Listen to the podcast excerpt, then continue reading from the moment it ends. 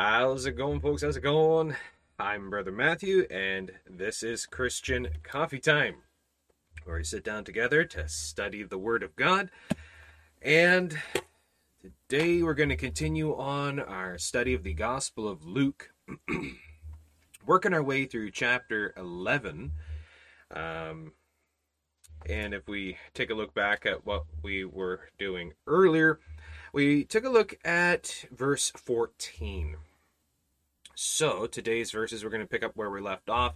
Luke chapter 11, verse 14. So, please grab your Bibles, notebooks, and pens. Grab your tea, grab your coffee. We're going to be studying the Word of God. Okay, so previously on Christian Coffee Time, um, in Luke 11 14, we took a look at uh, de- uh, demonic activity and things that the enemy can do, and um, what the Word of God says about casting out devils and demonic possession versus oppression, all this kind of stuff. So please make sure you check that one out. And we uh, kind of lightly got our way down to verse 17. What I mean, what I mean by that is we, we kind of just uh, grazed over a couple of the verses here, which we're going to be touching back on uh, just a little bit I plan on doing a separate video uh, in regards to verse 15, um, just in regards to what uh, blasphemy of the Holy Ghost, blasphemy uh, of Christ is.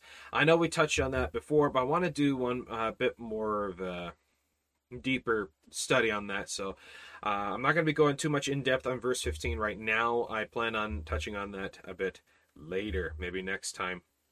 And uh, so we got down to verse 17, and but he knowing their thoughts. So if you're into underlining, highlighting, or marking your Bible, please do so with verse 17, knowing their thoughts.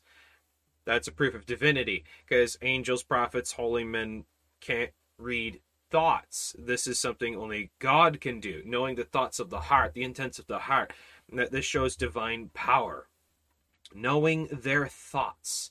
So in in this as well jesus says every kingdom divided against itself is brought to desolation and a house divided against a house falleth. And we talked about that a fair bit and that that being even in the title uh, christian divided. So please make sure you watch that one.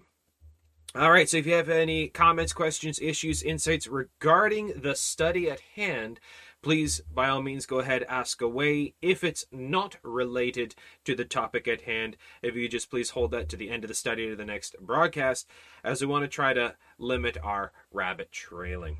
Okay. Now i just put up a video as well just a quick two minute video on uh, the question where in the Bible does Jesus say, I am God, worship me? This is a question that Muslims love to ask, that for some inexplicable reason, the vast majority of Christians don't know how to answer it. That bugs me. how, how do people not know how to properly answer this one? Where does Jesus flat out claim divinity and claim to be worshipped? Where does Jesus say, Worship me? Where does he say it? So, if you haven't seen my short little video uh, previously, uh, tell me, where in the Bible does Jesus say, I am God, worship me? Now, the. Uh, like I say in the video, without actually repeating the entire video, that the passages proving the divinity of Jesus Christ are absolutely immense. There is there's just so many passages proving the deity of Jesus Christ. And it's fairly easy to prove the deity of Jesus Christ.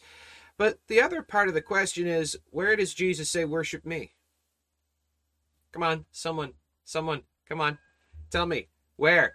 Where in the Bible does Jesus say, worship me? You know, like I say, the the Bible has an answer for everything, and especially when it comes to worship and divine aspects and and that and uh, that kind of thing. the Word of God is very clear. There actually is a passage where Jesus commands worship, invites worship.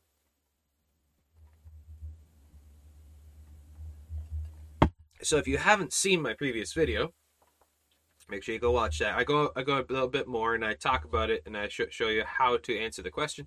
But simply Matthew 28 verse 9. Matthew 28 verse 9. And as they went to tell his disciples, behold, Jesus met them, saying, All hail. And they came and held him by the feet and worshipped him. Held him by the feet and worshipped him. Jesus says, All hail.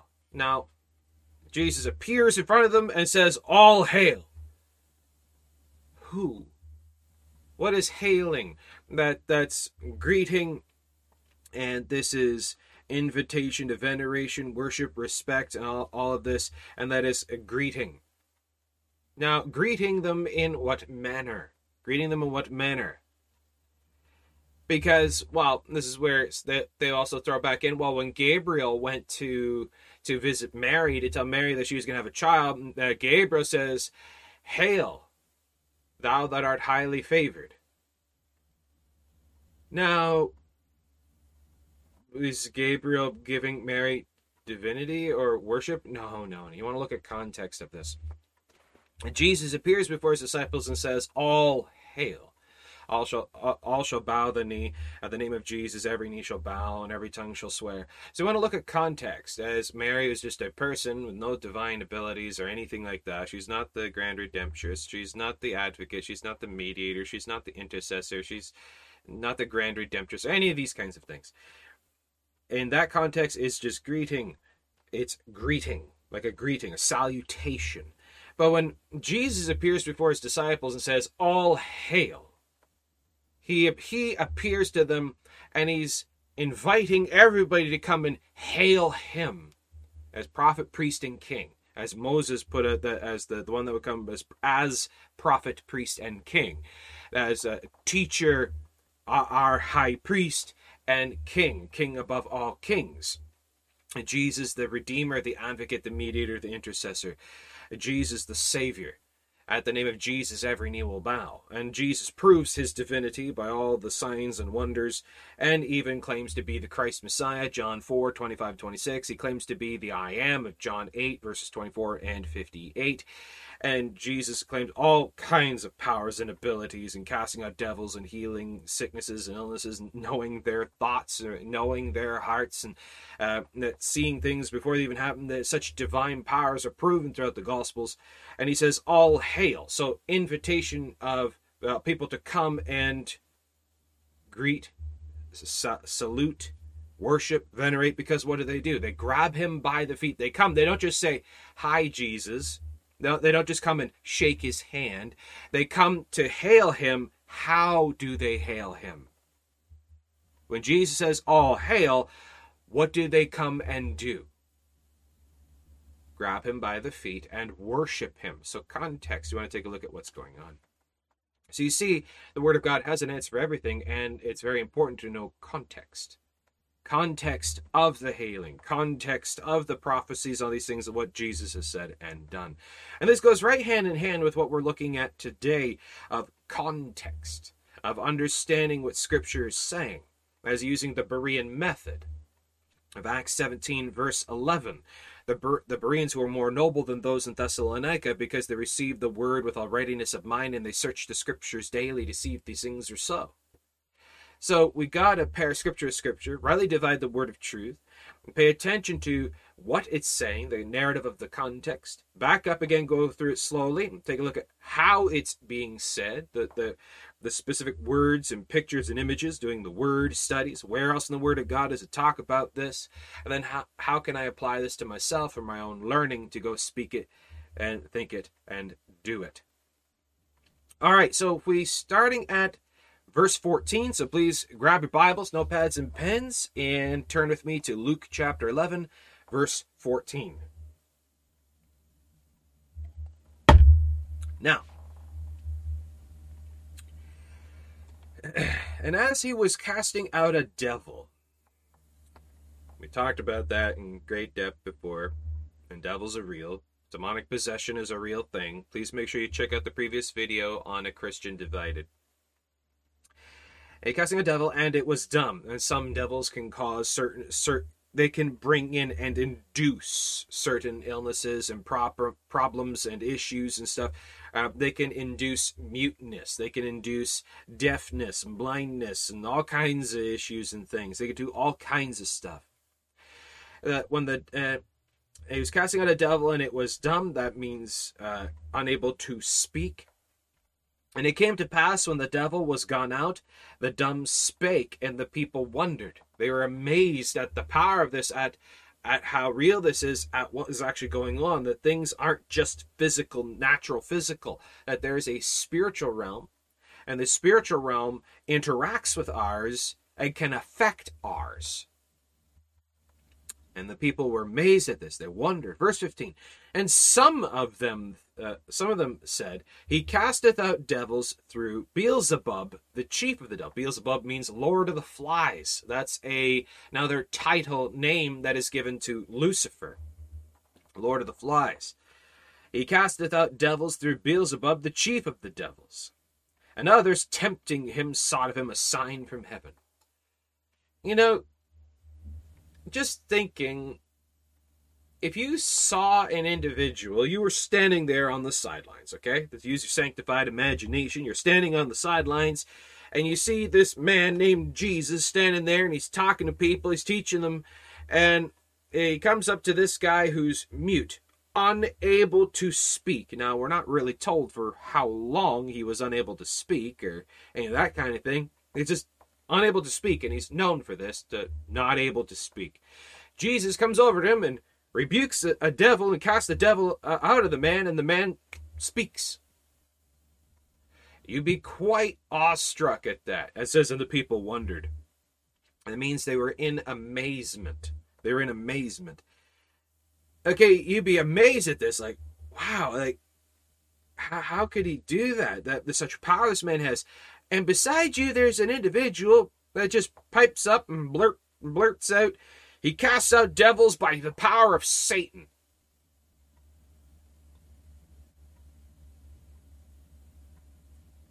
Um, he casts out devils through Beelzebub, the chief of the devils. Okay. Okay. Now, just want to segue into another argument. Excuse me. Uh, that there's a a similarity with this kind of nonsense of, of saying that Jesus is casting out devils by the power of Satan. It, as he goes on, uh, I, I'm getting ahead of myself. I'm sorry. One second. My brain is just racing right now. And others tempting him sought of him a sign from heaven. But he, knowing their thoughts, said unto them, Every kingdom divided against itself is brought to desolation, and a house divided against a house falleth. If Satan also be divided against himself, how shall his kingdom stand? Because you say, I cast out devils through Beelzebub. And if I by Beelzebub cast out devils, by whom do your sons cast them out? Okay.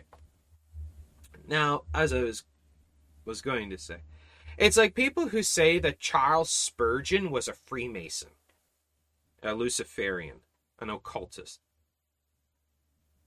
Yeah, there there are crazy people out there who say that Charles Spurgeon, the Prince of Preachers, the mighty man of God, Charles Spurgeon, evangelist, preacher, teacher, theologian, scholar, professor, the, the mighty man of God, Charles Spurgeon, who led countless scores of people to the Lord in salvation by the biblical gospel, who affirm that Jesus is God, our Savior, our Redeemer, is His Lord, King, Master, God, and Savior.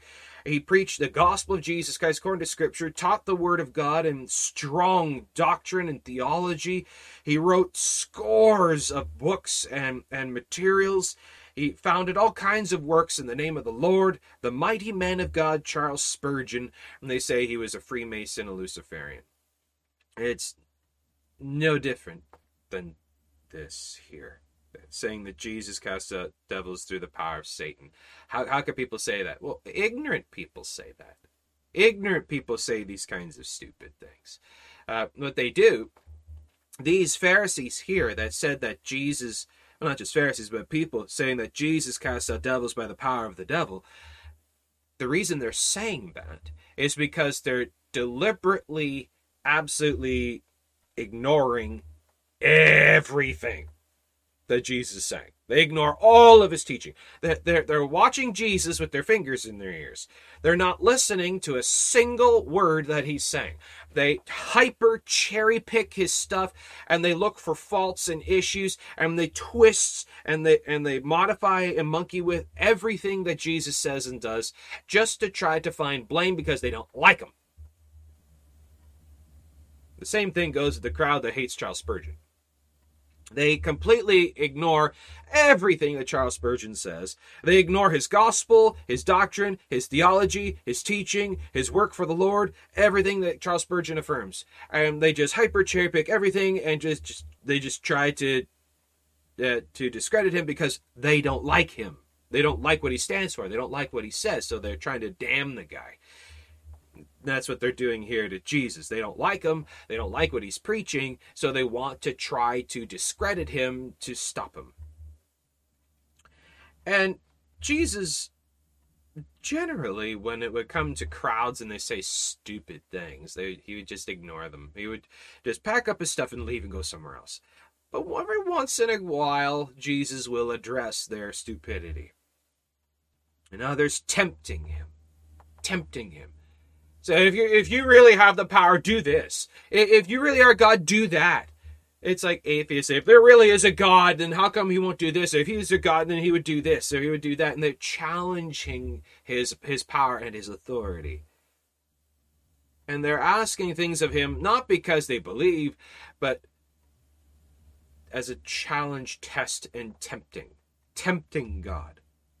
That doesn't usually go well for people, as we see, throughout the Bible, where um, where the Lord even talks about this in the Psalms and other places, how how it makes him angry, and people would tempt him. Can God furnish a table in the wilderness? Can God bring water? Can God bring bread? Can God challenging his power and his authority? But he knowing their thoughts knowing the, the the means the reason the purpose and why they're asking. Now this goes into apologetics. That if you're going to be debating discussing witnessing evangelizing and people are going to come and they're going to ask you questions. Um, don't focus t- so much too much on the question itself. Investigate a little bit spend some time in seeing where the question is coming from. You want to you want to know a bit about the person. You want to look at the manner, the attitude, the personality. Uh, you want to pay attention to the to the specific words used in the asking of the question, and you want to try to glean a bit of where the question is coming from. You might want to, before you even answer it, even if you know what the answer is, ask a clarification, uh, a clarifying question, uh, just to see a bit more, and you can get a bit more of the heart, the attitude, the purpose behind this. He knowing their thoughts. So Jesus knows where this questions, these temptings, these kinds of things are coming from. And so he's able to tailor the answer even more perfectly. Verse 17, but he, knowing their thoughts, said unto them, Every kingdom divided against itself is brought to desolation, and a house divided against a house falleth. If Satan also be divided against himself, how shall his kingdom stand? You see, if Satan is fighting himself, how can he establish power and dominance? If Satan was a true power like that, and his minions would be going up possessing and doing all this stuff, why would he be trying to stop them and hinder them and be fighting against himself? His kingdom would all fall apart and crumble. If Satan also be divided against himself, how shall his kingdom stand? Because ye say, I cast out devils through Beelzebub. And if I, by Beelzebub, cast out devils, by whom do your sons cast them out?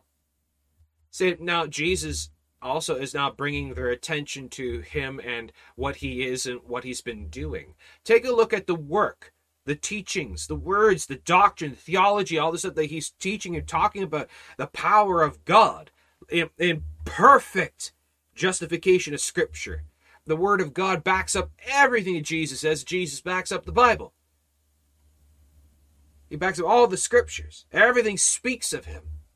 Not one single thing that he's ever said or done contradicted any of the Scriptures, any of the prophecies. In fact, all of the prophecies backed him up, proved him. So if you look at what he's saying, so if Jesus is even using hypotheticals here to to illustrate and show their logic. Okay, so he says, all right, so if if what you're saying, if I'm casting out devils by Satan, knowing who I am and what I'm doing, how I'm how I'm standing with the Lord, preaching God and the Word of God and the kingdom of God and all righteousness, and somehow this is the power of Satan, and and look at everything that I've ever done, and this is the power of Satan. If that's the case, and if I stand for the power of Satan, who do you stand for?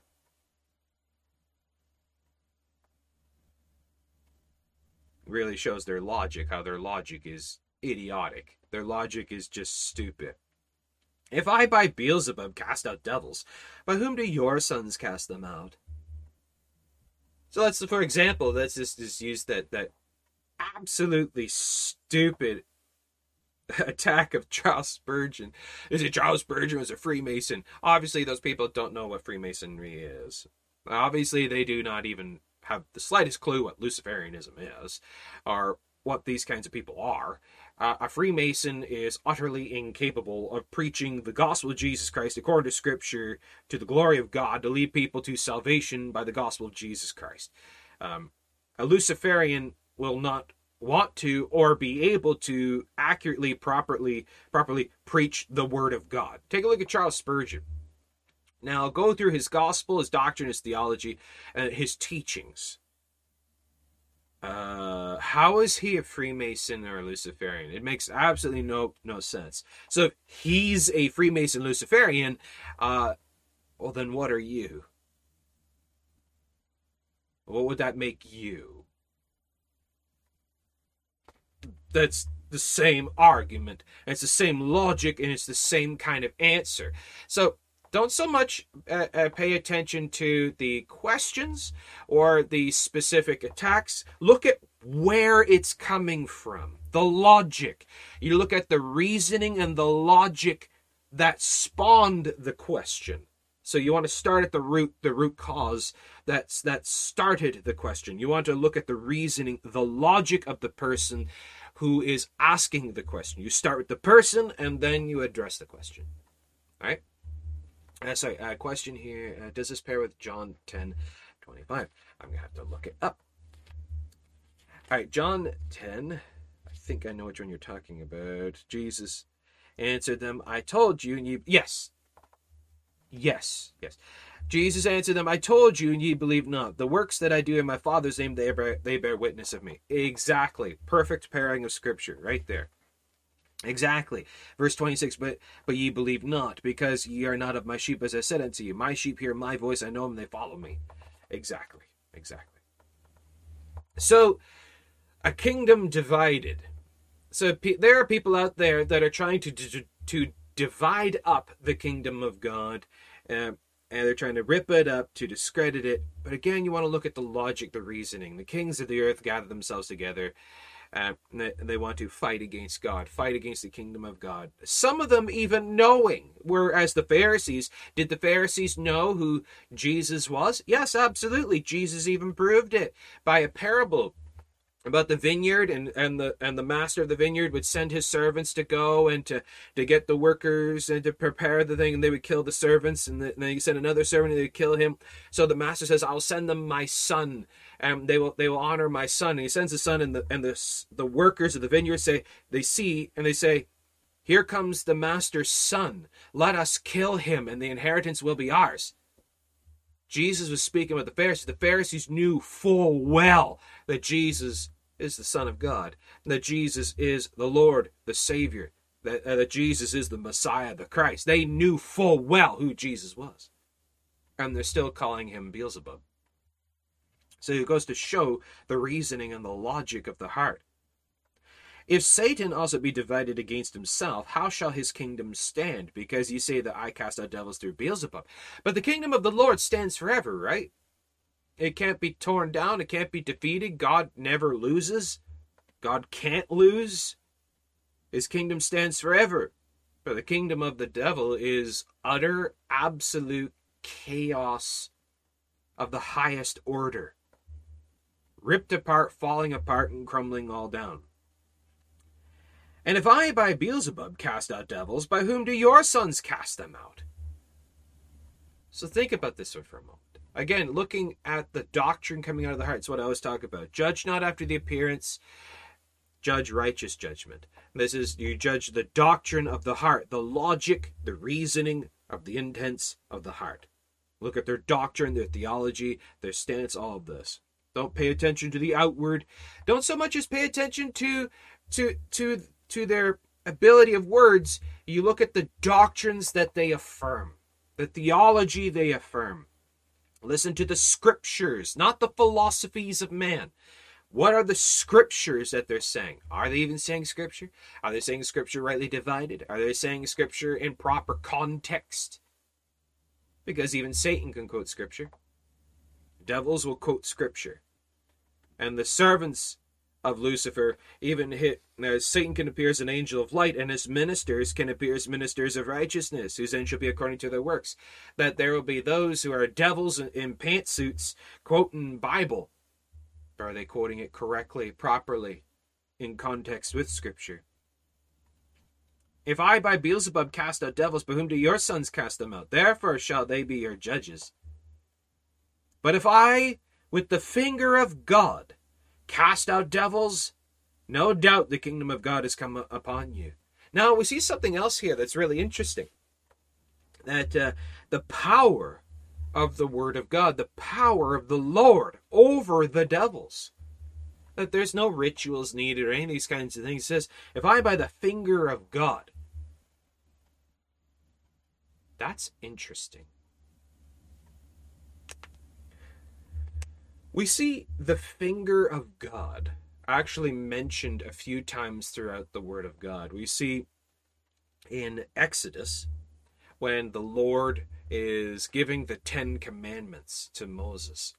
That it, it, the scriptures say it's the, the finger of God wrote on the tablets. And, and the finger of God etched in the stone the Ten Commandments. The finger of God wrote on the wall in Daniel Mene, Mene, Tekel, Upharsin, uh, meaning uh, you've, you've been weighed and found wanting the judgment of God against the uh, king of Babylon. So we see, uh, see the finger of God writing. Then Jesus, with his finger, stooped down and wrote in the sand. And when they wanted uh, wanted him to, to stone the lady caught in adultery. And Jesus stooped down and wrote in, in the sand. And, and one by one, starting from the eldest to the youngest, they left. What was he writing? And I talked about this before, and that uh, I firmly believe he was writing the Ten Commandments, because uh, that's what convicted him. Because he is without sin cast the first stone, and then he stooped down and started writing in the dust. Well, he why would he say that and then just go and like draw a house and a tree? What would convict? What convicts so that they they would see that they have sin and, the, and they are no better? The law. Jesus is writing the law, the finger of God the judgment of God, the righteousness of God, the law of God, the power of God, that by the finger of God cast out devils. All he has to do is point. The, the Lord just looks at the devils and points, and they run. The power of God that the devils tremble at the name of Jesus Christ. They tremble at God. Even the devils believe and tremble, meaning they know who he is. And Jesus just steps into onto the land, the land of the Gadarenes, and the legion full of thousands of devils comes running like a banshee out of the tombs in the mountains, comes running down, falls flat on his face in front of Jesus, and cries out in terror They know who he is. Are the devils terrified of Lucifer? No. Does Lucifer have power like this? No. No. But if I, with the finger of God, cast out devils, no doubt the kingdom of God has come upon you. Now, in what manner context here? The kingdom of God comes as either our salvation or our judgment. The truth of God, the power of God, the Spirit of God, as either our Savior from our sins or our judge of our sins. And if you are not truly born again, saved, you're going to be standing before the Lord under the wrath of God. But if you are truly born again, saved according to Scripture, He will look upon you as His children, because when He looks at you, He sees the the imputed righteousness of His Son, the Spirit of His Son upon you, holding you, sealing you, cleansing you, washing you, regenerating you, and you are born again, saved in Him. Your sins are forgiven. You've been atoned for, redeemed by the blood of Jesus Christ.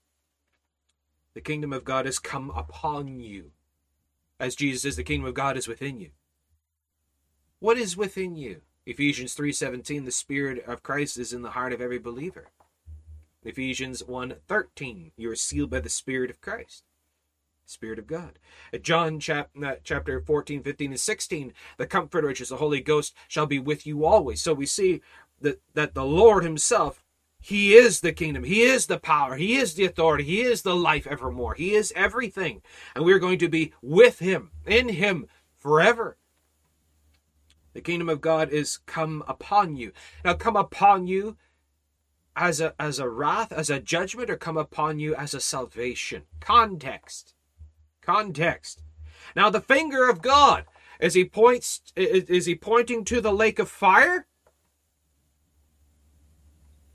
Or is he pointing to the gates of heaven? The finger of God, when it points at devils, how does it point?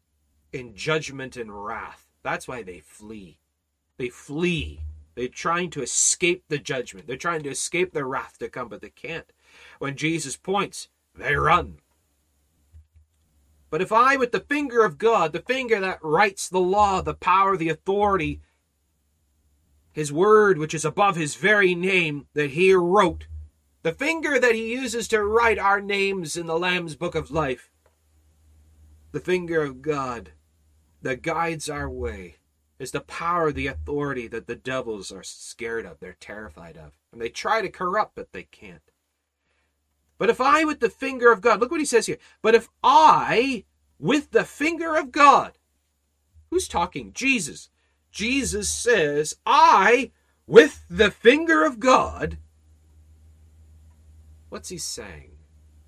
He wields the power of the kingdom of God. He wields the power of the kingdom of God.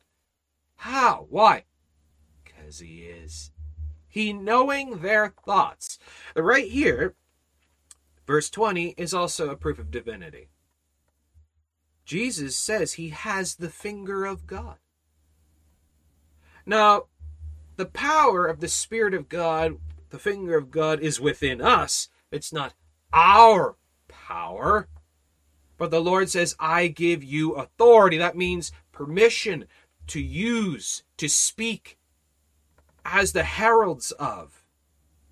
So when we go, we are the represent representatives of, the ambassadors of, those that, that go before the king that announce, uh, uh, uh, hear ye, hear ye, make way, make way for the king, make way for the king, the announcers of the king. The king is with us. I will be with you always, even to the end of the world. The king is with us, and we go and we prepare, and we prepare the people for the arrival of the king.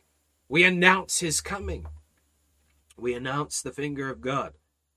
But if I, with the finger of God, cast out devils, now the other thing I want to bring up in this is the simplicity of casting out devils. Now, what do, what do I mean by that? There are some people that make a really big deal out of it. That is a it's all big pomp and parade and huge ceremony, and and you got to interrogate and demand. And I command you to come out now, now, now, come out now, come out now. You see it in the videos. It's so cringy. It's so horrible. It's so cringy. And you see the charismatics trying to trying trying to do this kind of thing. Are the deliverance ministries so cringy? The way they do this. It's so unbiblical. Everything they go about this in the deliverance ministries of the charismatic Pentecostal groups, that is so unbiblical in every context. No, you're not supposed to interrogate the devils. You don't demand their names. You're not supposed to speak their names. Besides, here's the thing Jesus says there's no truth in him. When he speaks of a lie, he speaks of his own, for he is a liar and the father of it.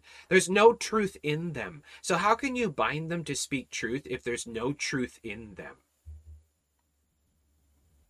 Cue the Jeopardy theme music. How can you command them to speak truth and to tell you the truth if there's no truth in them? How can you how can you demand their names if they are incapable of speaking truth? They're not going to tell you their names. They're going to make up a name. They're going to make up stories and things to deceive you, delude you, because you're not studying the scriptures. You look at Paul, uh, who is being followed by the girl with the spirit of divination this demonically possessed girl who's a diviner, a fortune teller, and her masters are making great money off of her, off of her affliction. And she's following the Apostle Paul and wearying him and wearying him and wearying him. And finally, uh, Paul, aggrieved in his spirit, turns and full of the Holy Ghost, uh, uh, commands spirit says, uh, "Be silent and come out of her." And it did. So simple, so straightforward. There is no big show and putting his hand on their forehead and speaking and the girls screaming and bashing her with a Bible kind of thing and, and commanding interrogations and there's none of that. It's just just a simple rebuke.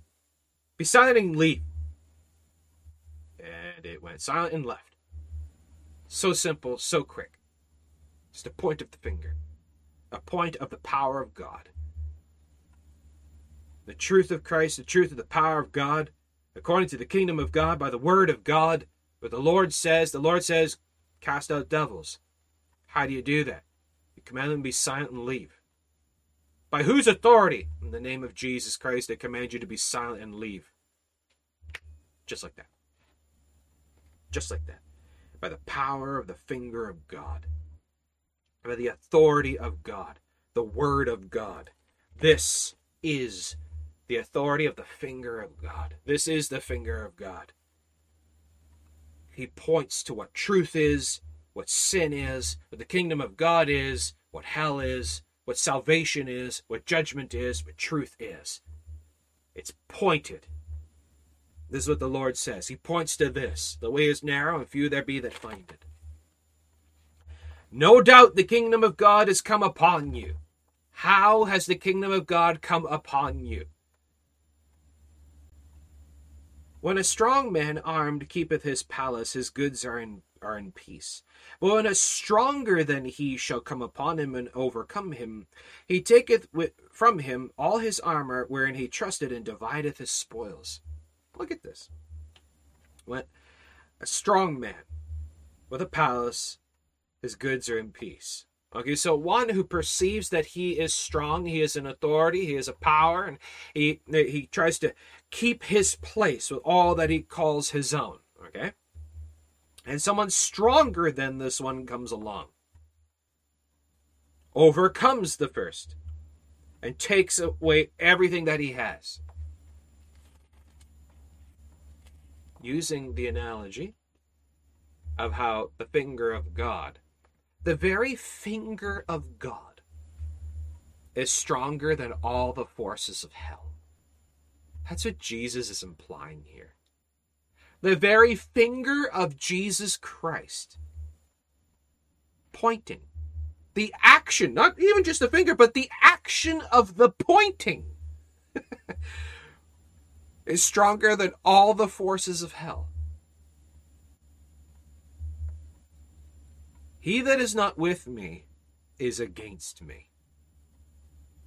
That line right there is so damning to the world. Think about this one for a moment. Jesus says in verse 23, Luke 11 23, He that is not with me is against me. Now, again, as I started this broadcast with a simple question, uh, I did a short little two minute video before this broadcast on where in the Bible does Jesus say, I am God, worship me, and I proved it. I proved it according to the Word of God. Very, very quickly, very simply. That Jesus is Almighty God manifested in the flesh. Just like the scriptures say. And he saves by, saves by grace through faith by belief alone. And we've established that numerous, numerous times. Okay, so which Jesus are you standing with? Because if you're standing with one Jesus, you're against all the others. Now, you may, uh, uh some people, well, I'm not against them. I just believe in this one. Well, you don't believe in these other ones, and you don't believe these other ones are absolute truth. That's why you've picked this one. Which Jesus have you picked? Which uh, Jesuses are you against? Jesus says, if you're not with me, you're against me. Who's your Jesus? Now, it takes the whole Bible to understand the whole Jesus, the true Jesus, the full Jesus, according to the Word of God. That the Jesus of many professed Christians is not the Jesus of the whole Bible because they ignore many passages, they cherry pick, twist, omit, and, and disbelieve much of what the Word of God says. Like, for example, um, as my friend over on, on Smart Christian channel did a video where uh, William Lane Craig needs to shut up. Absolutely. Because William Lane Craig does not believe in the biblical account of creation. He he's flat out established this that he categorically does not believe in the biblical account of creationism. He just doesn't believe it. He believes it's all myth, made up. Well, his God is not the God of the Bible. But he he is calling God a liar. Because God says all scripture is given by inspiration of God and established forever, that all the word of God is truth. William Lane Craig says, "Well, no, no, not not not the not the creation account. That that's not true." Many Christians don't believe much of what the Word of God says in doctrine theology as truth. Which Jesus do you believe in? Do you believe that Jesus is God? Do you believe that Jesus is the Christ, the mighty God manifested in the flesh? If you don't, you're against the Jesus of the Bible. The Muslim Jesus, Hindu Jesus, Jehovah's Witness Jesus, the Mormon Jesus is not the Jesus of the Bible. The Jesus of the Catholics is not the Jesus of the Bible. Which Jesus do you stand with? He that is not with me is against me. And that terrifies me because even seeing the very power of God, that even the devils of hell, Lucifer himself, shakes in terror and runs when Jesus points that power that Jesus has. Even the devils aren't dumb enough to be atheists. Even the devils aren't dumb enough to be atheists. Even the devils know who the real Jesus is. They come running, screaming in terror, falling at his feet. They cry out in terror when he steps into the room. Which Jesus are you standing with? But he that he that gathereth not with me scattereth.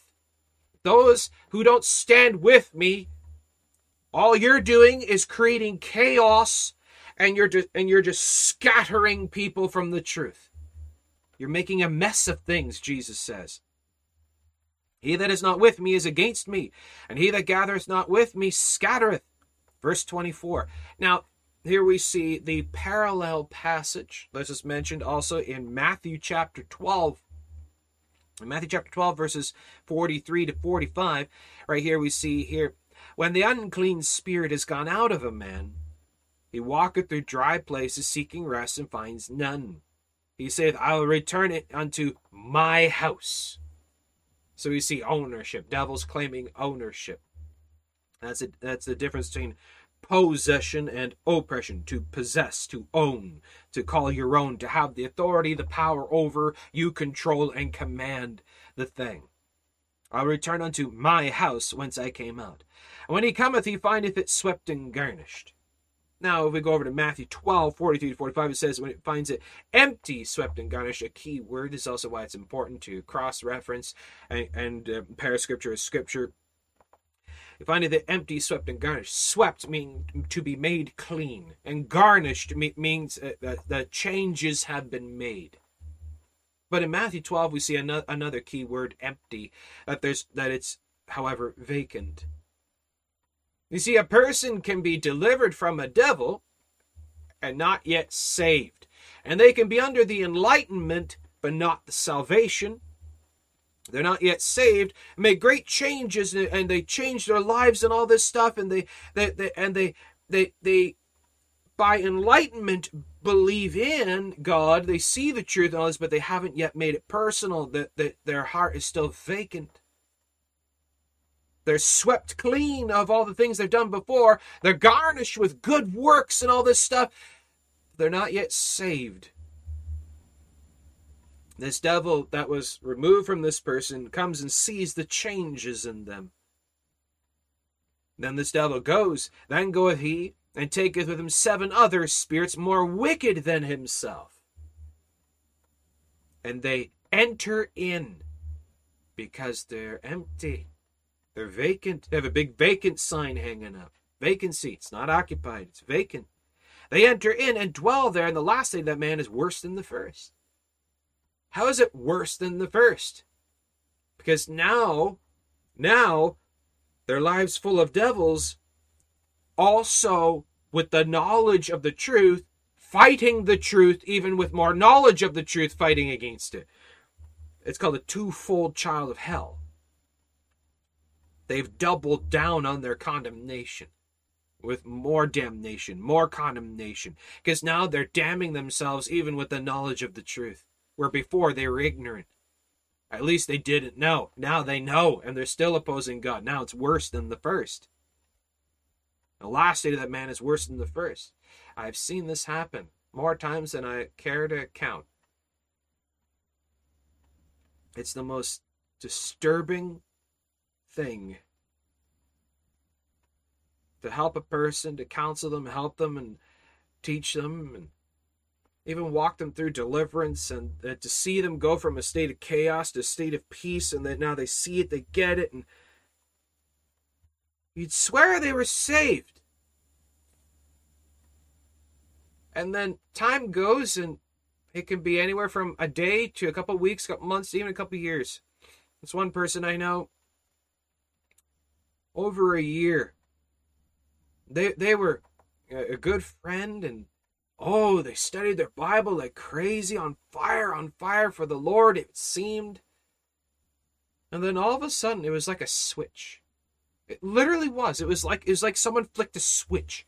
They went from being all on fire and a good friend and believing in the truth, literally like in a day, to full on damning everything that, that we said, damning the gospel, the ministry, everything, calling it all the devil, that we're all devil worshippers, everything. They just went full nuts. They just went full crazy. Full berserk. Lost their mind. What happened? This. I firmly believe this. Completely. I don't believe that person was ever saved to begin with. I think they were under the Enlightenment. They were not under salvation. The devils that troubled that person at the first went and got seven other more wicked than itself and returned and entered in, and that person now is worse than they were before. That's why scriptures talk about so much about examining yourself to see that you're in the faith. Are you in the faith? Is the kingdom of God upon you in righteousness? To justify, to consecrate, sanctify, to save you, redeem you? Or is the kingdom of God upon you as, as a judgment and a wrath? Are you truly saved? Which Jesus are you standing with? What Jesus do you believe in?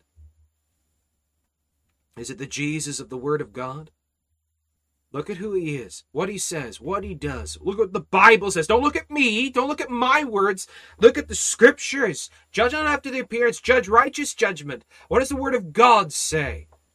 Who is Jesus according to the Word of God? He is the Christ, the Savior, the Redeemer. He's the mighty God manifested in the flesh. How does He save? By grace, through faith, by belief alone. It's what it says. Not of works, not by righteous works, not by works of the law. By grace, unmerited favor, through faith, believing, trust. You're saved by belief, sealed by the Spirit of God. This is what Scripture says. Those who are not with me are against me, is what the Lord says. I couldn't care less what you say about me. I couldn't care less the type of accusations and stupid cursings and mockings and all the other stuff that people could say about me. I couldn't care less. What I do care is what you say about Christ. Judge me not by what I do and what I am. Judge me by my doctrine, the Christ that I affirm. I affirm and preach and teach Jesus is the Christ, the mighty God manifested in the flesh, who saves by grace through faith by belief alone. If you call upon Him as your Savior, Lord, Redeemer, King, and God, and you ask Him to forgive you of your sins and save you, you believe in the work of Jesus Christ, of what He did on that cross, and how He's buried and rose again the third day, according to the Scriptures, to save us from our sins. He shed His blood and died for our sins, rose again uh, in power to show you His power to give us everlasting life, you believe in him and call upon him, you can be saved. I believe that. Do you believe that? A lot of people will mock Jesus They'll say all kinds of things. They'll say Jesus is Michael the Archangel. Jesus is just some prophet. Jesus is just some namby-pamby sissy who needs his mommy to do everything. They'll say that, that Jesus, yes, he's the he's the Savior, he's the Redeemer, but he needs your works. He needs your law keeping. He needs you to do things in addition to believing to be saved, to keep yourself saved, because you could lose your salvation. That's not the Jesus of the Bible. That's a devil masquerading as Jesus. If you're Jesus, not the Jesus of the whole Bible, then you're Jesus, the devil masquerading as Jesus. Which Jesus do you believe in? These ones said Jesus cast out devils by power uh, by the power of the devils, mocking him, reducing his sovereignty, reducing his power, reducing his person. Are you reducing Christ? What are you doing to Jesus? Who owns your house? Not just your body, not just your soul, but your life. Who owns your life? Who controls you? Who calls the shots? Who calls the shots? Who has the power? Then we see something else happen here. Luke 11, verse 27. And it came to pass as he spake these things, as Jesus is saying this, affirming who he is and the different types of ideas and things that are going on. Verse 27 And it came to pass, as he was saying these things, a certain woman of the company lifted up her voice and said unto him, Blessed is the womb that bare thee and the paps which thou sucked. This woman starts praising Mary. Doesn't that sound interesting? This woman starts praising Mary. Jesus' mother. Starts adoring and praising Mary. Verse 28 But he said, But Jesus turned to this woman and says, Yea, rather, rather, blessed are they that hear the word of God and keep it. Jesus shot down veneration of his mother.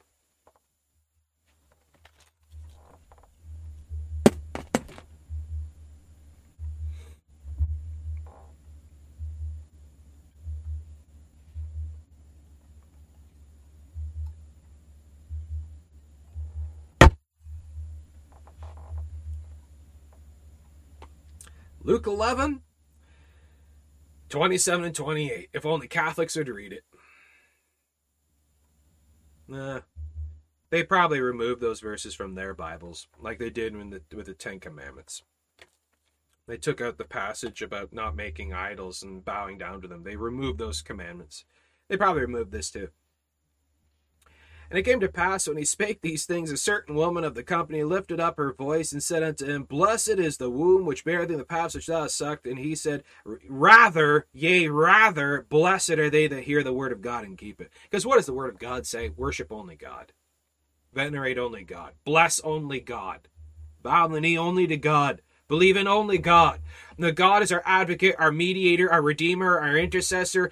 He is our savior, our God, our king. He is the one that does all, sees all, knows all, is everywhere present. He is the all power. He is everything. Mary did absolutely nothing for your worship, veneration, prayers. She does not even want your attention. That if Mary, the mother of Jesus, could appear right here, right now, she would say, Stop praying to me, stop talking to me, call upon Jesus Christ only. I do nothing, He does everything. Look at what it says. Blessed are they hear the word of God and keep it. Because what does the word of God say?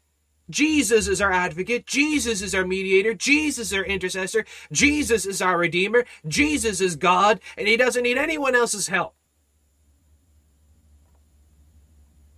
Rather, instead of, in place of, yeah, you said that, but that's nonsense because blessed rather are they that hear the word of God and keep it. Look what it says. Blessed are they that hear the word of God and keep it. Do Catholics keep the word of God? No. Do they even listen to it? No. Do they hear it? No. They twist it. They modify it because their Jesus is a Jesus of chaos. What did he say? He that is not with me is against me, and he that gathereth not with me scattereth. They scatter the truth. They disperse it, rip it up, break it up so you can't find the truth. They've taken the truth and, and they've and they've crumbled it up and thrown it into the wind and it's blown everywhere and you can't find it. That's what they that's what the Catholic Church has done with the truth. They've scattered it so you can't find it. The Jesus of Catholicism is a Jesus of chaos and scattering of truth. The Jesus of Catholicism is the devil and not the Jesus of the Bible. The Jesus of Islam, Mormonism, Hinduism, Seventh day Adventism, Jehovah's Witness, and all the rest of them, um, those Jesuses are devils and not the Jesus of the Bible. The Jesus that needs your works to earn your salvation, keep your salvation, atone for your own sins, is a devil and not the Jesus of the Bible. He that is not with me the Jesus of the Word of God, who is Christ, who is the Christ, the mighty God, the everlasting Father, the wonderful, the counselor, the Prince of Peace. This Jesus, the one whose ways are of old, even of everlasting, almighty God, that this Jesus who calls himself the I am, this Jesus who calls himself the Christ, the Messiah, which is the mighty God, this Jesus who saves by grace through faith but belief alone, is the only Jesus that can save you from your sins only this one. The way is so, so narrow. It is razor thin. It's so, so narrow. The way is as narrow as the Word of God is thick. It takes the whole Bible to understand the whole Jesus. Blessed are they that hear the Word of God and keep it. Because what does the Word of God say? The Word of God will tell you who to bless, what to bless, how to bless. The Word of God tells you who to believe in, why to believe in Him, and who He is. The Word of God tells you all what is truth and what is not. You don't go by your own personal opinions and feelings and emotionalism. This woman got all worked up in her emotionalism. She was she was listening to what Jesus saying. She got all stirred up and she wasn't paying attention.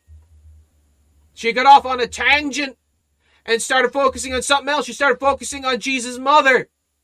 thinking that she needed to be blessed. No, you bless Jesus. You praise Jesus. You believe in Jesus. Because who's Jesus? The Christ, the Messiah. He's, he's our Savior, our God, our King. He's the one that did it all. Mary is no different than Moses and Noah and Elijah. Are you praying to them, blessing them? No. Why aren't we building statues and temples and, and all kinds of things to them? Because they don't deserve it. They're just servants of the Lord. Mary's just a servant of the Lord, as you are, as I am. We're just servants of the Lord. But who is the one that's praised and blessed forever? Amen. The Lord God, who is what? Jesus. Yea, rather. Rather. You said that? Rather this, the Word of God. Well, I think rather the Word of God. Well, I feel, I believe, I think rather Word of God. Book, chapter, verse. If you can't show me book, chapter, verse, shut up, sit down. You don't know what you're talking about. Traditionalism, ritualism, catechisms, co- commentaries, councils, creeds. Throw it out the window. Word of God. That's all you need. This is my catechism. This is my creed. This is my commentary. This is my authority. This is my everything. I couldn't care less what anyone else or any other thing says. Rather, blessed are they that hear the word of God and keep it. Not someone else's opinions of what they think the Word of God is saying. Rather, look at what it says. Open your Bible with your own eyes. Look at the verses. Look at the context. Look at what it says. Do the work. Do the due diligence to study it out like a Berean, cross reference, see what Scripture says together. This is what it says. And if your studying contradicts any other point of Scripture, you're wrong. Go back to square one, start over again. Because you got off on a tangent. You start blessing Jesus' mother. Rather, get back to the Word of God. Stop looking at other things. What does this say? As Raul says here, Behold the Lamb of God who takes away the sin of the world. That's my Jesus. Amen. Amen. Look at what it says. So Jesus shoots down Mary veneration. If you're into underlining, highlighting, or marking your Bible, do so with verse 27 28. And I'm going to give you a challenge to stir things up. To stir things up. And just just for fun, bear with me. I'm going to swap something out here. Um where is it? There is open. Oh, it's way too big.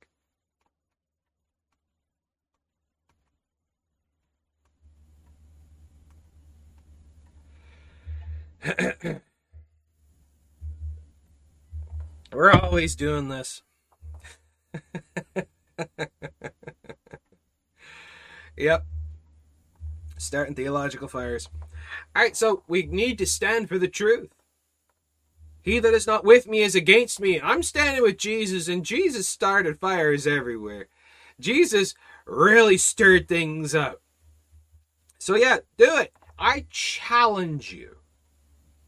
Okay? If you have a Facebook account, Instagram account, Twitter account, whatever, I challenge you to put verse 27 and 28, copy paste verse 27 28 on your social media and say Jesus shot down Mary veneration. And then put those verses. I challenge you.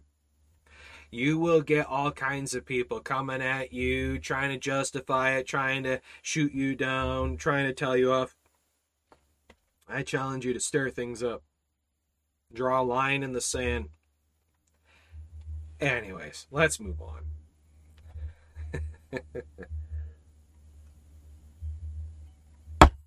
what Jesus are you standing with?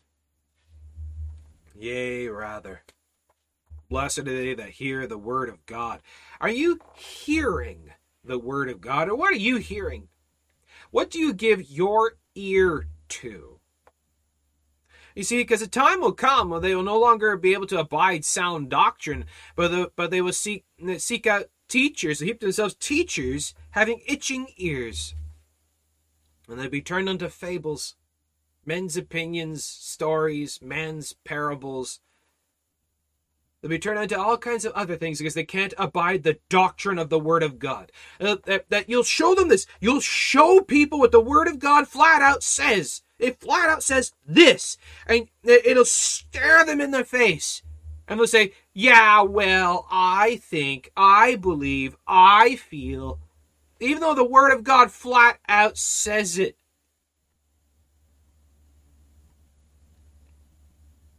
What does the Word of God say?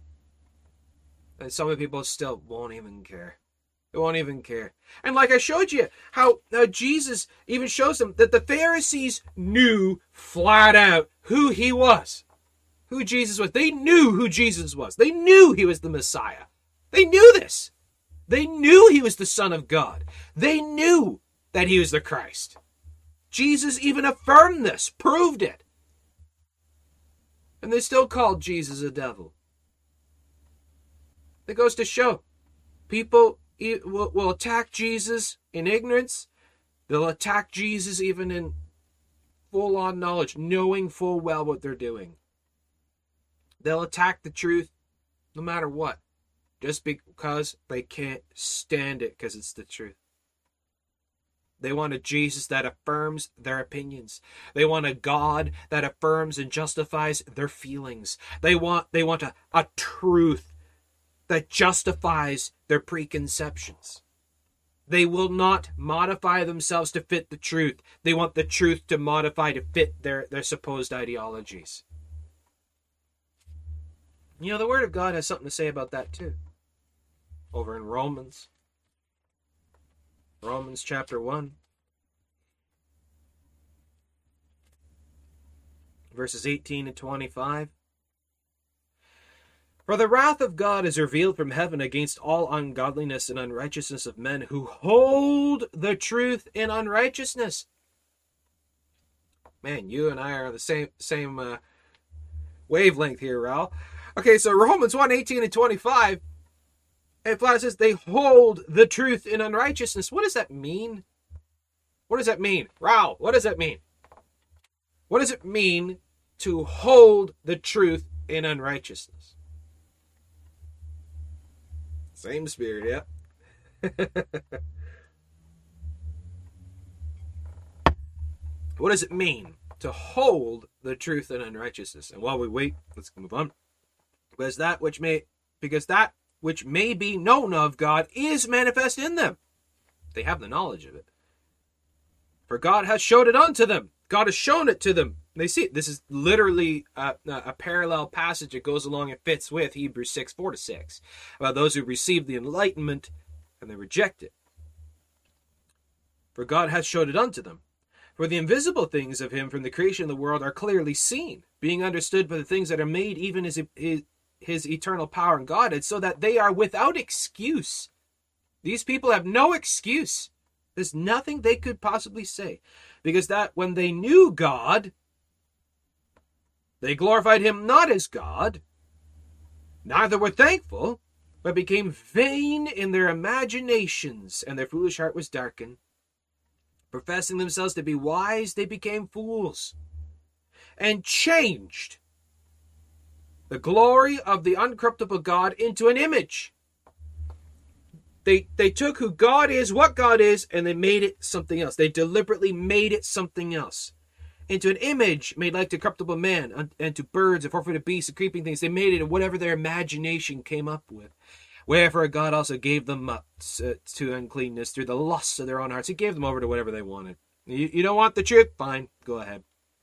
To dishonor their own bodies between themselves, who changed the truth of God into a lie. They changed the truth of God into a lie and worship and serve the creature more than the creator who is blessed forever. Amen. So, what does it mean to hold the truth and in righteousness? To hold the truth and in righteousness, the picture behind it is, as Raul says, suppressing the truth. is literally trying to take their minds off from the truth, which they cannot. Right. It, and there's a picture that goes along with this. Is, like, for example, if you go to the beach and you go out into the water and you have a beach ball, okay? The beach ball, eh, on the beach ball is written truth, is written on the ball. You take the beach ball and you push it down under the water. And you're holding, you're fighting. You're fighting to, to keep it under the water and then deny that the ball exists. Hold it down, you bury it, you suppress it, to suppress, to push down, to bury it under. They pile their ignorance, their sin, their opinions, their feelings, their personal ideologies, their their their own personal truths, and all this other nonsense. And they bury and push the truth down, and they fight to keep it suppressed. That's what it means to suppress the truth in, in unrighteousness.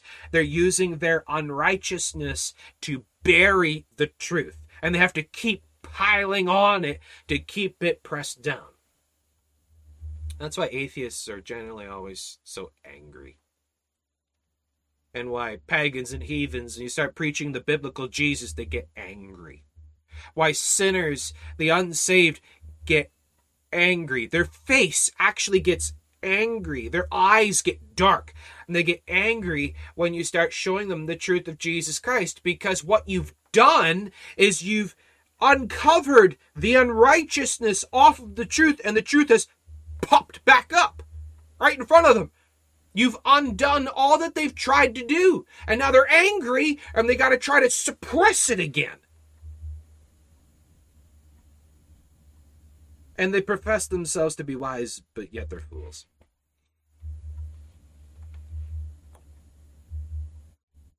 That's what the Pharisees did. They knew full well who Jesus was. The people knew full well who Jesus was. And they're trying to suppress him with unrighteousness. That's what the cults do.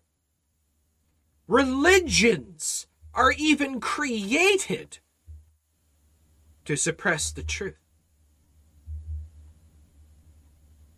Catholicism, Hinduism, Mormonism, Islam, all the rest of them were created by sinful minds to suppress the truth, to chop off the finger of God.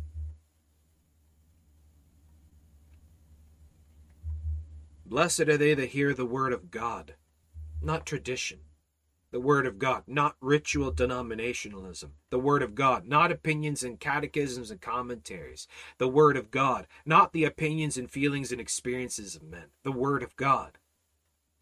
Blessed are they that hear the Word of God, not dreams and visions and hallucinations. The Word of God. Not man. The Word of God, not catechisms and commentaries. The Word of God. Blessed are they that hear the Word of God and keep it there's a second bit to that. And keep it. You may have heard it. Are you keeping it? How do you keep it? How do you keep it? Someone tell me. How do you keep it? This is Luke 11, verse 28. Yea, rather, blessed are they that hear the word of God and keep it. What does that mean? And keep it. How do you keep it. What does that mean?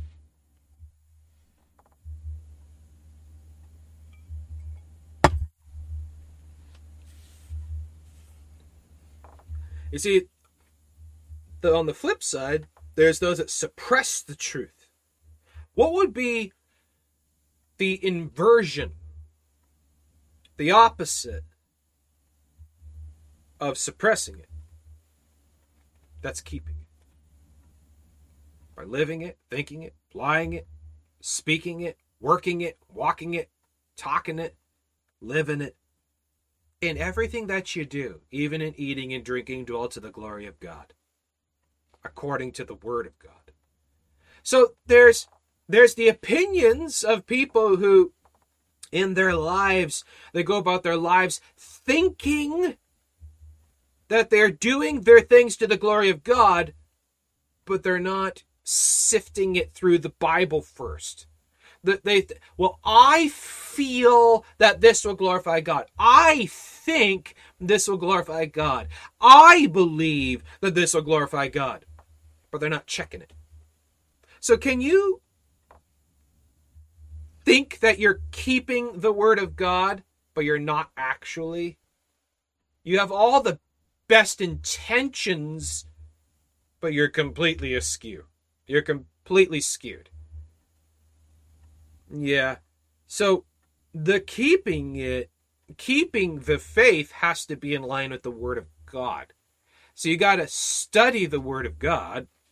You got to search out the Word of God. You got to double check, triple check the Word of God. You got to look at the context of the Word of God, not cherry pick a verse or part of a verse. You know, see, what does the Word of God say about it actually? Does the Word of God actually teach that categorically? Keep that. Not, I think, I feel, I believe. God knows my heart. Yeah, He does, and you better be afraid. Hear the Word of God. Keep the Word of God, not your religious intentions. Your religious intentions are irrelevant. Your religious your religious intentions are completely beside the point. Your religious intentions are judging of the outward appearance. That's your mind, your hands, your actions, which are relevant. You want to look at the doctrines and theology of the heart. Remember what I said earlier. When it comes to debating and witnessing, evangelizing, apologetics, is don't don't pay so much attention to the question that is posed, rather, investigate where the question came from. You want to look at the attitude of the heart.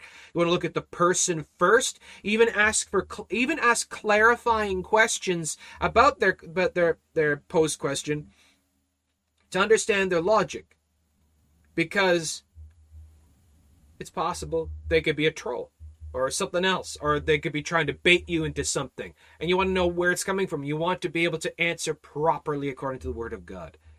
Be not swift to speak, slow to speech, the Bible says. Be slow to speech. So search things out. Search out the matter of the heart. Blessed are they that hear the word of God and keep it. A lot of people have great religious intentions great religious fervor, great religious zealousness, and all the rest of it. But they're completely twisted up. They're twisted up in traditionalism, ritualism, and legalism, and everything else. And they're not tied up in the Word of God, where they've tied, they bound the Word of God to their hearts. They bound it as frontlets between their eyes. They've not bound it upon their fingers. They're binding their own intentions. Blessed are they hear the word of God and keep it. What does the word of God say about a thing? And when the people were gathered thick together, look at verse 29. Look at verse 29. And when the people were gathered to, uh, thick together, so Jesus is saying this, and he's he's refuting the trolls. People are coming saying, "Oh, you're full of devils, and you're casting out devils by the devils." And and he's refuting them and proving them wrong. He's shutting them down, all this stuff. And Jesus is preaching in great authority and power, refuting even the Pharisees and the doctors of the law. And he's drawing a crowd. They are gathered thick together. He now has an opportunity here. So he begins to say, now he now he's addressed those trolls and he's moved on. And he began to say, This is an evil generation.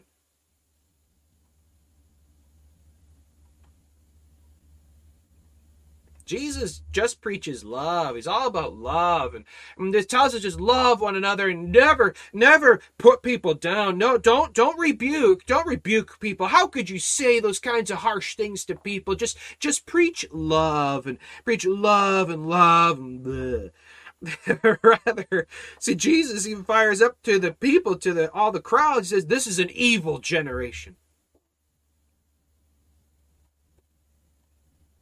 Imagine saying that in one of these modern churches. You'd probably make people faint. this is an evil generation. How? They seek a sign.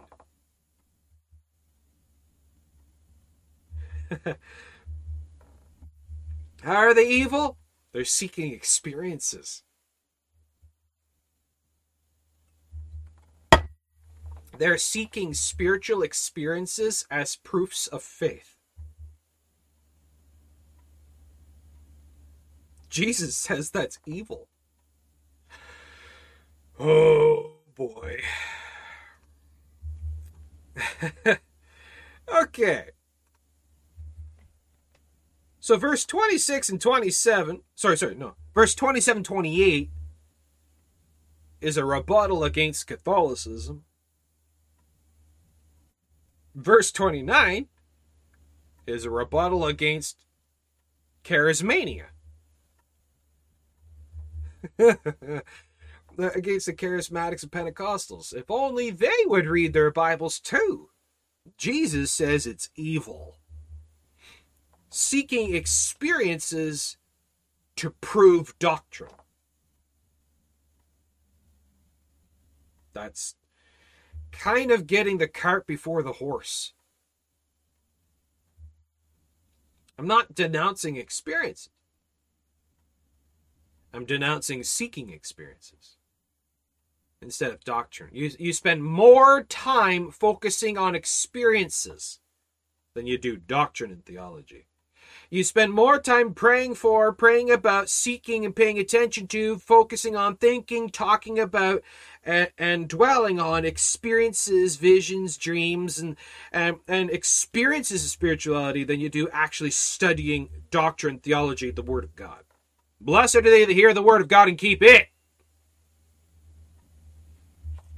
This is an evil generation. They seek a sign. There shall be no sign given it but the sign of Jonah the prophet. Um, what did Jonah do? He preached the word of God. For as Jonah was a sign unto the Ninevites, the, the Ninevites, you know, the 120,000 Gentile Ninevites that were the enemies of Israel, Jonah went to them and preached to them, repent and believe or be damned. And what did they do? For as Jonah was a sign unto the Ninevites, so shall also the Son of Man be to this generation. The queen of the south shall rise up in the judgment with the men of this generation and condemn them, for she came from the uttermost parts of the earth to hear the wisdom of Solomon, and behold, a greater than Solomon is here. The men of Nineveh shall rise up in the judgment with this generation and shall condemn it, for they repented at the preaching of Jonah. Behold, a greater than Jonah is here. What did the Queen of Sheba come to listen to? The teaching, the preaching, the wisdom of Solomon. And there's a greater than Solomon here. The Ninevites, they listened to the teaching, the preaching of Jonah. They repented and believed. A greater than Jonah is here. The, the great the greater than all wisdom that we've ever seen and heard, the great the greatest greater than all experiences and things that you could ever experience greater than all the greatest preachers. the greatest sign, the greatest sign is a repentant heart, a believing heart, one who believes the word of God and keeps it. That's the greatest sign. No man, when he hath lighted a candle, putteth it in a secret place, neither under a bushel, but on a candlestick, that they which come in may see the light. You don't bury the truth with experiences and traditionalism and, and, and ritualism. You don't bury the truth with feelings and opinions and, and personal ideologies. The truth is the Word of God, not your, not my personal truths not what I think, I feel, I believe, or what you think, you feel, you believe. It, it doesn't go by denominational distinctives. It goes by what it says is what it means, and this itself is the light. I'm not the light. You're not the light. This is the light. We hold this up so that all eyes may see this. This is, has been set above the very name of God the, the, the word of God which is above his very name, the word of God which is preserved unto all generations, the word of God which is the only truth there is, is the light. what it says, what it means, not what I think, I feel, not what society says or or theologians or whatever, where they say they think, they feel what they've written, what this says. You don't bury the word of God with everything else and signs and wonders and experiences. The word of God is doctrine, theology, what it says. I'm not saying experiences aren't true or can't happen. I'm saying that if they do, they, they must be tested and checked by doctrine theology to make sure it's of God. Because how do you how can you how do you know it's of God? Satan can appear as an angel of light. Satan quotes scripture. Satan can masquerade as the Spirit of God to make you think that it's the Spirit of God moving on you when it's not. What does the Word of God say? Blessed are they that hear the word of God and keep it. If you're into underlining, highlighting, or marking your Bible, please do so with verse 28. Luke 11, verse 28. Highlight, mark, underline, uh, circle that verse, memorize it. Nothing else is relevant. What does the Word of God say? Keep it, hold it.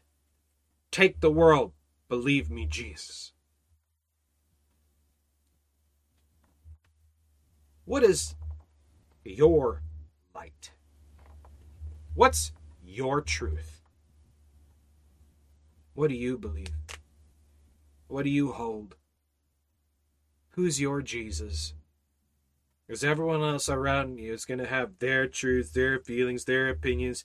There's going to be such an unbelievable multiplicity of truths everywhere. If everything is the truth, nothing's the truth.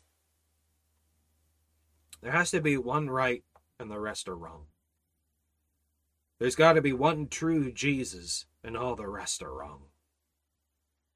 There's got to be one truth, which is the Word of God, and all the rest are lies. There's got to be one true church, and all the rest are false prophets, false apostles, deceitful workers, preaching damnable heresies. There's one kingdom of God, and all the rest are hell different doorways of hell. This world is chaos. This world is a master of scattering the truth, smashing it up into dust and blowing it in the wind. Hiding it, as Jesus even said to the Pharisees, you, you close up the gates of heaven and make people a two, uh, twofold children of hell. You hide the keys. You preach, you preach for doctrines, the traditions of men, and you have not the love of God in you because you have the love of self. Where's truth? Where is truth? What is truth? Isn't that what Pontius Pilate said? What is truth? What is truth?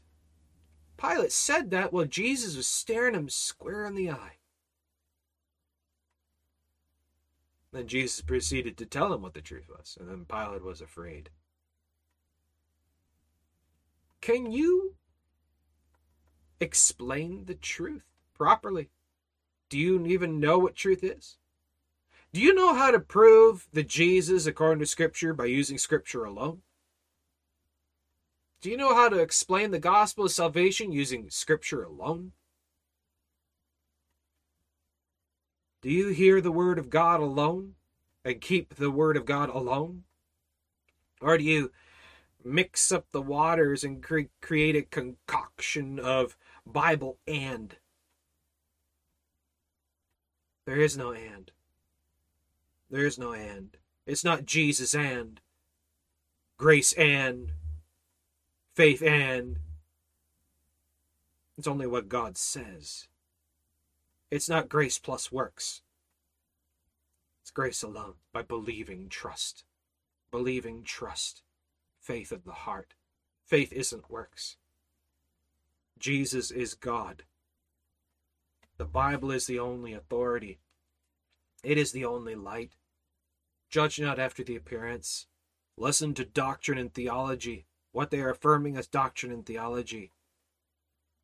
Well, because they call themselves a Christian doesn't mean they are. Many in the day will be crying, Lord, Lord, will you? This is a very, very harsh judgment. This passage right here is a harsh judgment. Jesus is coming down really hard. This is an evil generation. Was he speaking about you? What are you focusing on listening to? What are you judging truth by? You judging truth by catechisms, commentaries, councils, and creeds, and everything else, and other people's writings and opinions and teachings? Are you judging truth by the Bible flat out says, and I know it does because here, here, here, here it says it. How do you know?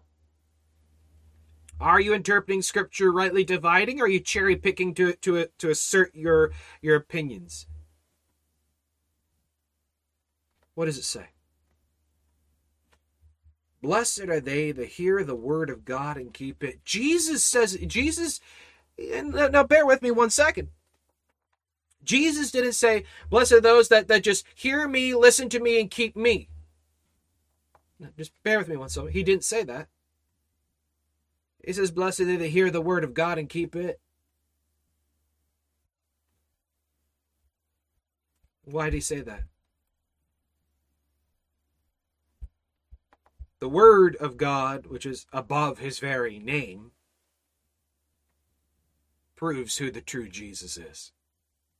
It speaks of him. In the volume of the book, it speaks of me that if you look at the word of God, which is above his very name, it'll, po- it'll point you with the finger of God directly at Jesus. It'll point you to truth. Jesus is the truth. As Jesus says, I am the way, the truth, the life. No man comes unto the Father but by me. Thy word is truth. Search the scriptures. For, for, for therein ye think ye have salvation. Search it up. How do you know you're right? How do you know you're in the right camp? How do you know you have the truth? How do you know you're believing the truth correctly?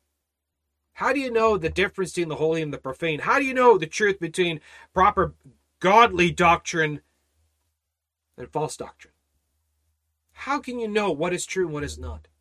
Not by men's writings and opinions, what other people say, and and religious distinction and traditional traditionalism and, and all of that. What does the Word of God flat out say? Search the Scriptures. Be as the Bereans, who were more noble than those in Thessalonica, because they searched the Scriptures daily to see if these things are so. Blessed are they that hear the Word of God Yea, rather, blessed are they that hear the word of God and keep it. So there you go. So that's the study for today. So I hope that uh, this has helped you and encouraged you. And if you have any comments, questions, issues, insights on that, please, by all means, go ahead, ask away. Be glad to hear from you. If it's not in line with the study today, just hold that to the next broadcast or some other time. Uh, I don't want to rabbit you. I want to keep it just on this. All right, so let's go up in the comments. Make sure I didn't miss anything. Good morning, good morning, good morning. Okay, and going down. Okay. And Nicholas says, It's sad I've talked to Catholics don't even know the Bible. Yeah, it's because they're told not to. They're told not to read it. And just believe what the priest says, believe what the Pope says, pay attention to Catholic uh, traditions and all of that, and you'll all be good it, yeah, they they actually uh, encourage you not to read the Bible. Many Catholics don't even own Bibles. It, it's insane. They don't even know what it says. Yeah. Now, if they all if they only read it. Okay, going down through.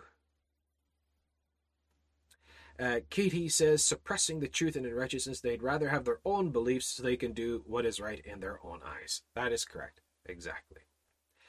And Okay, uh, Mary says, by doing all things for the glory of God. Yes, about uh, how we keep the word of God. Amen. Okay, Katie says, keeping the, the word by meditating on it and thinking and I think in James it says, "Be a doer of the word." Yes, exactly. To live it, speak it, think it, do it. That that, uh, that you carry it out, as it says in John fifteen verse seven. Uh, if ye abide in me, and my word abides in you. To abide and live in your abode, your home, that you're living in, you live it in all that you do. You you see it, hear it, smell it, taste it, speak it, work it, walk it. It's in every bit of you, in everything that you do, even in eating and drinking. Exactly. Exactly. I uh, Nicholas has a question. What method do you use to study the Bible? All right. Well, it depends on context. Now, uh, on topic or whatever, uh, like for example, uh, the short little two minute video that I put up this morning before this broadcast on uh, answering the question, the common question, where in the Bible does Jesus say, I am God, worship me? All right, so uh, this is a question that a lot of Muslims uh, pose generally. Uh, it comes by Muslims. Uh, others have even asked the question, but but just to ask this. Okay, so the first thing that you want to do is uh, is uh, revert back to studies of the Word of God. Now, go back. I like to start by playing devil's advocate. This is what I do. Is when someone asks me a question like that, um, automatically verses and passages will pop up. But what I like to do is I like to play devil's advocate. I try to disprove it. And now, what I do is I try I try by this to I use uh, I use the fire and water of heating and hardening, like like in uh, metallurgy, when you're, you're uh, forming something, is you burn you burn and cool. So I tried to burn the logic. I tried to destroy the logic of personal logic, personal feelings and opinions. Well, I think, I feel, I believe, or catechism, commentary, creed, or all that. I burn all that away of, of philosophies, the psychologies. I burn all, all, all that away. And because the only thing that can't be destroyed is the Word of God. You can destroy cherry picking of the Word of God by showing them, well, no, you pulled that out of context. Now, for example, Muslims, when you look at Muslims and Muslim logic, uh, they don't accept the New Testament, but according to their imams and all the rest of the, uh, their studies, and according to their Quran, they accept the Old Testament. Okay, well, what does the Old Testament say about the Christ Messiah? Well, you look, okay, who is Jesus? Who is the Christ Messiah according to the Old Testament, according to the prophets? Well, Isaiah 7 14, 9 6, Micah 5 2, eh, eh, born of a virgin, born a son, he's born in Bethlehem, he's called the mighty God. Okay. So he's born in Bethlehem of a virgin, a son. He's called the mighty God, the one whose ways of old, even of everlasting. And in the and in the Hebrew, that means the always existing one, Almighty God. All right, so does Jesus state this? Now, look, where in the Word of God? Now, I just searched the Bible, I searched the Scriptures. Where does Jesus claim to categorically claim to be the Christ Messiah? John 4, 25, 26. Look at John 8, 24 and 58. He claims to be the I am. And we see in John 10, again, he claims divinity where even the Pharisees picked up stones to stone him for blasphemy. It's not blasphemous to call yourself an angel, a prophet, or holy man. It's blasphemous to call yourself God. So I just see, okay, where in the Bible, and I and I look up. Uh, so, for example, I'll use Google. So I'll, I'll pose a question: a Bible verse, Jesus claims to be God, and it'll bring up all kinds of passages. Now go through them all. Go through them all. Turn to every one of them. Look at context. You back up reading context. Is this right? Does this fit? And I don't search commentaries or other writings. I just only search the Bible. Now, and once in a while, I'll look up to see what some other commentators, whatever, said on a passage. But then again, uh, sometimes I've found certain commentators are actually wrong because you actually go back and you look and you say, but but it also says over here this, and it backs up what the Bible says here. It says a different context, so they don't actually. So you want to be careful with that. It can lead you astray like Scofield. I think it's Scofield. Um, and the Scofield notes uh, in some of the Scofield Bibles is actually way off the mark on some things. Um, and the, his notes are even under the verses in some Bibles. It's that's wrong. Uh, so you want to be careful who you look up. I study the Bible by studying the Bible. I say, what did the scriptures say? The verses say, just in and of themselves. I don't go by well. Well, tradition says I don't do that. I don't the denominational distinctives. I couldn't care less about. Uh, religious traditions, traditionalism. I couldn't care less about. Well, we've always believed and we've always taught this because the, the Council of Nicaea says. You want to make me angry? Start quoting the Council of Nicaea. Council of Nicaea is Catholic, not Christian.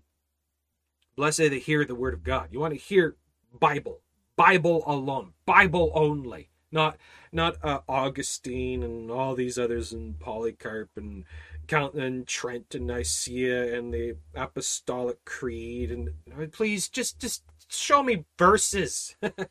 That's how I study it. I, I take it. What verse, what passage, what book, chapter, verse says what? Now I'll search it up. I'll look it up. I'll read through. I'll do the study. And sometimes answering questions certain things takes time. It'll take days, weeks, months, years to even come up with an answer. But if you study it out, the Lord will show you.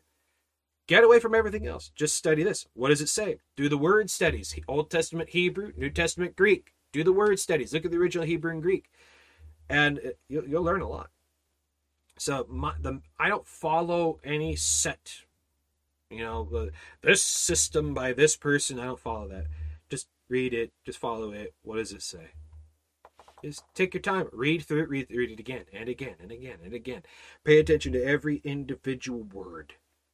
I found that that's one thing a lot of people don't do. They'll quote a Bible verse, they don't actually pay attention to the words and the context of the words, the meanings of the words. So, how I study the Word of God also is I slow down.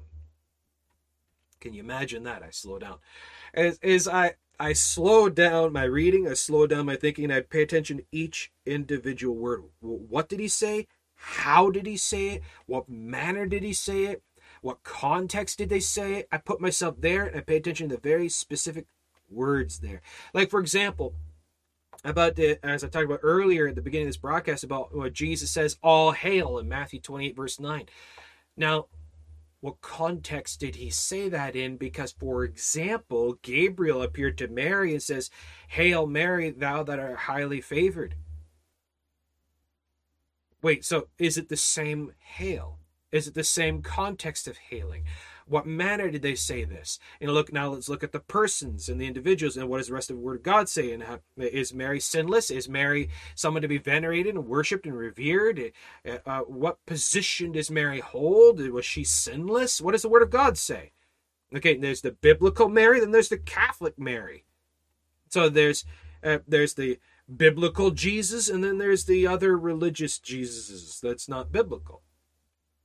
So you look at what the rest of the Word of God says about a thing.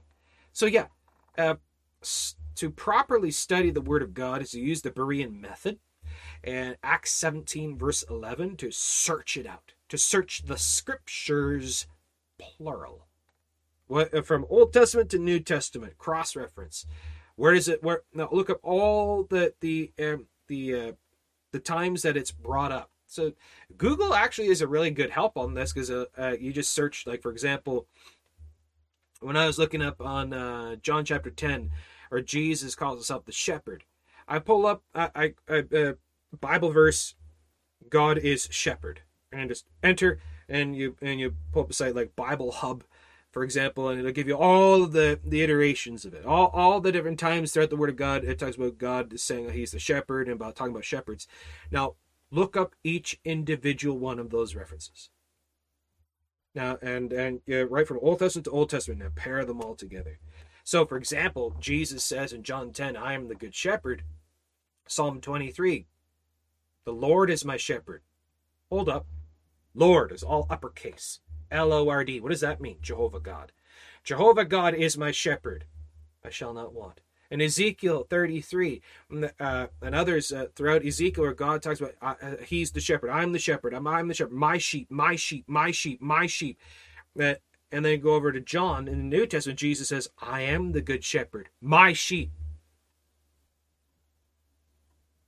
Jesus is Almighty God manifested in the flesh. Jesus is the shepherd of the Old Testament. That's how you study the Word of God. So, there you go. Just some ideas. Any other comments, questions, issues, insights, anything else at all before I move along? If you'd like more information on studying and memorizing and citing scripture and all that kind of thing, uh, check out our playlist here on our channel, uh, Evangelism and Witnessing. And uh, go through how to evangelize, how to witness. I'll talk also talk about how to memorize and study and all that stuff. So I give you some more information there. Check out our playlist, Evangelism and Witnessing, and uh, yeah. So there you go. I guess if there's nothing else, we'll wrap that one up there. Um, yeah. So there we go. So if you appreciate these studies, please give us a like, give us a thumbs up. Make sure you subscribe, hit notification bell icon so you know when we put up new videos and check out all our other videos. We got tons of content, tons of goodies. And yeah, and make sure to give those videos and stuff uh, a like as well. And check out our website, ChristianCoffeeTime.ca. We got links to all our other platforms and goodies and stuff. So there you go. So check all that out. Thank you so much for joining in. God bless you. God bless all those who love our Lord God, Jesus Christ. God bless all those who love His holy word. Hope to see you again, folks. And as always, if I don't see you again, I'll see you in the sky. God bless.